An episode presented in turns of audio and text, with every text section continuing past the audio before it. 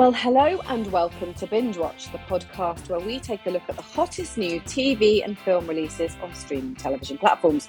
I'm Hannah Fernando, the editor of Woman magazine. And I'm Ian McEwan, writer on TV and Satellite Week magazine and whattowatch.com. And today we're looking at the new releases for the week starting Friday, the 16th of September 2022, including movie spin off American Gigolo on Paramount Plus and the latest motorised mayhem from the Grand Tour Boys on Amazon Prime Video. And we'll also be looking at Starz Plays period drama The Serpent Queen, starring Samantha Morton, and Daisy May Cooper's new comedy thriller Am I Being Unreasonable on BBC iPlayer. But first, Ian, what is in the news? We've got some quite sporty news this week. Netflix reality series At Home with the Furies will follow the family life of heavyweight boxer Tyson Fury, his wife Paris, and their six children. What else is in the sporty news, Hannah? Well, in Disney Plus's Brawn, the one pound Formula One team, Keanu Reeves tells the story of the British F1 racing team, which was bought for a quid, just one pound, and won the World Championship in 2009. A bargain. Well, another good week. I have to say, we don't do that much on Starz Play, but we're going to kick off with a new period drama on Starz Play called The Serpent Queen. It's available from Sunday, the 11th of September. And here's a clip. My story begins when I was a young girl. I was alone in the world. My first impression of my fellow man was less than favourable. It doesn't matter what you want. Your marriage has been arranged. So, eight episodes to this one. It's the story of Catherine de' Medici, which I'm sure you're very familiar with, Hannah. She was born in 1519. She was orphaned within a month, and then she grew up in danger of assassination because her very powerful family, the Medicis, were overthrown. But she went on to marry the future King Henry II of France. Okay, so that's the history lesson. This is really well done. It's got a touch of the Great, the um, period drama about Catherine the Great, but it's not. It's not as sort of rollicking and humorous as that, though. It definitely does have some humor and it has a lot of style. It looks incredible. I mean, the costumes and and the settings are fantastic. It stars Samantha Morton as Catherine, as the adult Catherine and in episode one, a servant girl is, is sent to attend to her, and she starts telling the story of her life, starting with being an orphan and then being sent to a nunnery. Charles Dance sets her up with as a potential wife of the future French king. So we see her going over and being dolled up in this outlandish makeup and clothing to go and sort of put her case for being the future Queen of France there's a lot of breaking the fourth wall in this, which is pretty unusual for a period drama, but it works really well. These kind of asides to the camera. Morton is great as the older Catherine, and then you've got Liv Hill playing the younger Catherine. And I must say, she is is very, very good. You do learn a lot about history. I didn't really know a lot about the Medicis, I must admit, and I learned a lot from this. But it's really fun as well. It's, it's got a it, it's quite arch. It's got a sense of style. It's got a sense of humour. It looks terrific. So um, yeah, I, I I highly recommend it. What did you think about this, Hannah? I love a historical drama, as you well know. So, yeah, I really, really enjoyed this. Um, I also didn't know much about the Medici family. And I think this is probably why I like historical dramas because my history is patchy and it kind of fills it in to a degree, or a lot actually. Um, and I just think it's really interesting. I think it has got a lot of style to it. I think um, the part she plays is it, it's quite a hard part actually because um, she's got a, quite a hard life, really, but uh, is very shrewd. Um, and of course, we see her really cling to power, don't we? Which is, uh, you know, given kind of the life and the way that her husband treated her. Um, I don't know. Uh, I think there's a real sort of empower, empowering of women vibe going on in it. So yeah, really enjoyed it. Over on Paramount Plus, which has been bringing out some good series, uh, in particular some good film spin-offs. And here's another one. It's American Gigolo, Hannah, and you're going to tell us all about it. Come on in, Julian. Have a seat. Detective, what is this about? You're a free man. I lost 15 years of my life. Thought I killed that girl. You ain't hurt nobody. There was a killer for hire. Somebody set me up. Now there are 10 episodes, and um, well, it's really rather good in my opinion. So there was the first version of this in 1980, the very year I was born, of course, the year of the great. Um, Praise the Lord. praise the Lord. Um, and Richard Gere, um, if you if you're old enough, you'll remember he played the sex worker Julian Kay, um, and it was and it was it was it was a really really big hit. But we're 42 years on. I don't really reminding of my age, um, and the whole thing is being reimagined. Um, and Julian is being released from prison after serving 15 years for a murder he didn't commit. So Julian is the sex worker. Um, the, the, as I say, Richard Gere played, and is now being played by The Walking Dead's Jon Bernthal. And to be honest with you, he's pretty good looking. I mean, if, if nothing else, you know, you, you, it, it does keep your eye to the screen, shall we say. Um, so he has to start afresh completely and kind of reconnect with his past. Um, you know, his his, his the, the girlfriend that he had back in the in the real world before he was sent down, and of course all his fellow sex workers. But I think the, the the, the part here is that he wants to find out why he was set up because of course it wasn't him that was the murderer and why was he set up? So it is it is really quite um, dramatic. It also which the 1980 version didn't do it looks at kind of the reasons why he went into being a sex worker why he went into being a gigolo. Um, and I, and they didn't do that the first time round which is i suppose quite is it a modern twist? Not really. I suppose it's just looking to see why why people do end up down that road, rightly or wrongly. I I think this is quite well done. I think that it, uh, for me, it will. It, quite often we talk about things, and I, I should I say this? It's sort of I can see quite clearly who will be watching this, and I think this will capture quite a, a, a, a wide audience, quite a big demographic. Um, as I say, the eye candy for the ladies, but also it's quite sort of action packed in places. Um, yeah, enjoyable. Did you like it, Ian? I felt it was a bit of a mixed bag. We've got a Walking Dead, uh, we've got a Walking Dead connection this week, haven't we? Because as, as well as Jon Bernthal, of course, um, Samantha Morton was in the Walking Dead as well. But anyway, I felt it started. I don't really remember the the film at all, but I know it's quite an iconic film, and it certainly launched the career of Gere. It starts strongly, so you've got Julian being questioned by this detective played by Rosie O'Donnell, who I think is very good in the role. And he's basically been discovered in this woman's bedroom. He's covered in her blood and she's had her throat slashed. So, not surprisingly, he's the prime suspect. But he says he can't remember anything about it and he didn't kill her. And then we flash, we keep flashing backwards and forwards in this to his childhood, to his prison time, to hit the sort of his heyday as a sex worker. But it all works quite well. It's it's perfectly easy to follow.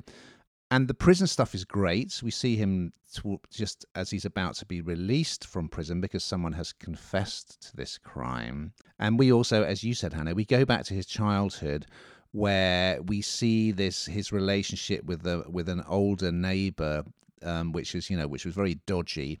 But I don't know. It does take some slightly odd turns. For instance, the story about him as a, a very young man sort of getting into the escort business isn't very convincing. That whole world, I don't know, it just seems to almost have come from a different film or series. I do think, I mean, Bernthal is good, I think, in the role. I mean, he's quite kind of moody. His character is a much more empathetic character than the Richard Gere one. He's a bit more tortured, introspective. He's been changed by his experiences in prison. But there are times when the dialogue is pretty clunky and just some of the acting is just a bit mm, i don't know it's a bit creepy there's an interesting subplot because he's tr- he once he comes out of prison he's trying to hook up with his kind of lost love who is in a relationship with this very kind of dangerous guy and and their son is obsessed with an older teacher so that's quite a quite a kind of clever little parallel story but it's not had great reviews I did enjoy episode one, but from what I've read of the American reviews, it kind of goes off a cliff after episode one and it isn't particularly satisfying. But I would say it's worth a look. I mean, it's got the same exec producer, Jerry Bruckheimer, as the original film. So, yeah, I think give it a look because I do think the critics might have been a bit harsh and I enjoyed a lot of what I saw. Me too. What's going on here? All right, and I should mention that Gretchen Mol plays his long lost love, Michelle. Over to Amazon Prime Video, it's the return of one of our perennial favourites, Hannah, the Grand Tour. And here's a clip. We are here to drive across Europe's last great wilderness. Hmm. Never once dropping below the Arctic Circle. Get into trouble out here, and we're a long way from anything. One of them has only got one leg. Steady. Didn't you say you had to bring the best rally car? Yes, they're back. Uh, this time they're off to Scandinavia, hence the rather racy title, The Grand Tour, a Scandi Flick. A Bit rude, isn't it? But there we are. So, yes, it's Clarkson, Hammond, and May off on their travels again. So, the setup for this one is that they're basically each choosing a rally car and they're going to go through Sweden and Finland, and it's the usual thing challenges, mishaps, practical jokes, etc. etc. What's slightly different this time around? Well, there's a couple of things I would say. There's some real jeopardy. Um, I'm not going to reveal exactly what happens, but there's there's quite a serious accident involving one of the trio, which just reminds you that you know, from a health and safety perspective, a lot of the stuff they do is very dangerous. You know, um, in fact, there are well, there's there's another near miss when when uh, a car goes through the ice as they're driving across a frozen lake. So a lot of jeopardy. Which I mean, I know Hammond's kind of had some pretty serious accidents in the past, but yeah, so that is quite shocking when it happens. It's um very dramatic. What I would say about this, I mean, obviously we know that first with Top Gear and then with the Grand Tour. Obviously, a lot of it is kind of set up. You know, it has to be naturally that's the way the production worked but in this particular outing there were a couple of things that felt so incredibly contrived and unconvincing that they really stuck out as you know re- you expect us to fall for that come on guys but as ever they're very good value. The landscape looks spectacular. Uh, there's a quite funny bit at the beginning where they're kind of saying it's not really like a sort of wilderness at all is it? But then they arrive at this petrol station and, and the, the the ground is just so icy and slippy that they're just kind of wriggling about on the floor. They can't stand up. Anyway, there's the there's lots of practical jokes involving ice, of course, thrills and spills, races. I mean, you, the formula works, of course. The chemistry's still good. Some genuine surprises in this one, but uh, that that's yeah certainly took me aback and were quite gripping. What did you think, Hannah? I always enjoy um, these. I, I I know exactly what you mean. I, I do. I think there comes a point where it does feel a little bit set up.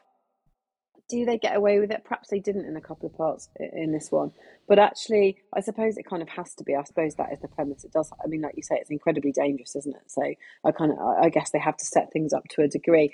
I mean, it's the usual trio. You absolutely know what you're getting, and they they they don't fail to deliver um, in their usual way. With the ringleader being our friend Jeremy Clarkson um, because I think the dynamic that they have is they're so they're such close friends that you it, it, it's not scripted. You know, you can just see them just chatting to each other, and they I think they have pushed it a bit in this in this one because as I say, well, as you said, it's quite, it really is dangerous in places, and there are some, some incredibly near misses, and what they do do is very, is very, um, is very dangerous at times. But I, I really enjoy it. I, I love their humour.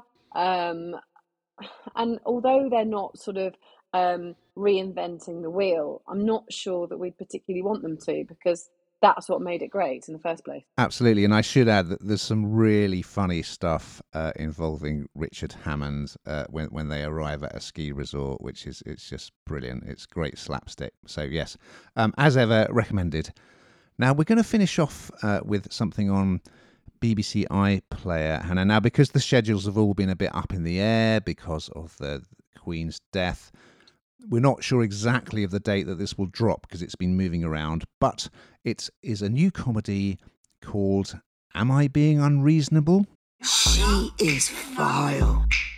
Mum, school. Mm. Gotta go to school. Two minutes. Just let me watch the don't video. You know what? That's so unfair.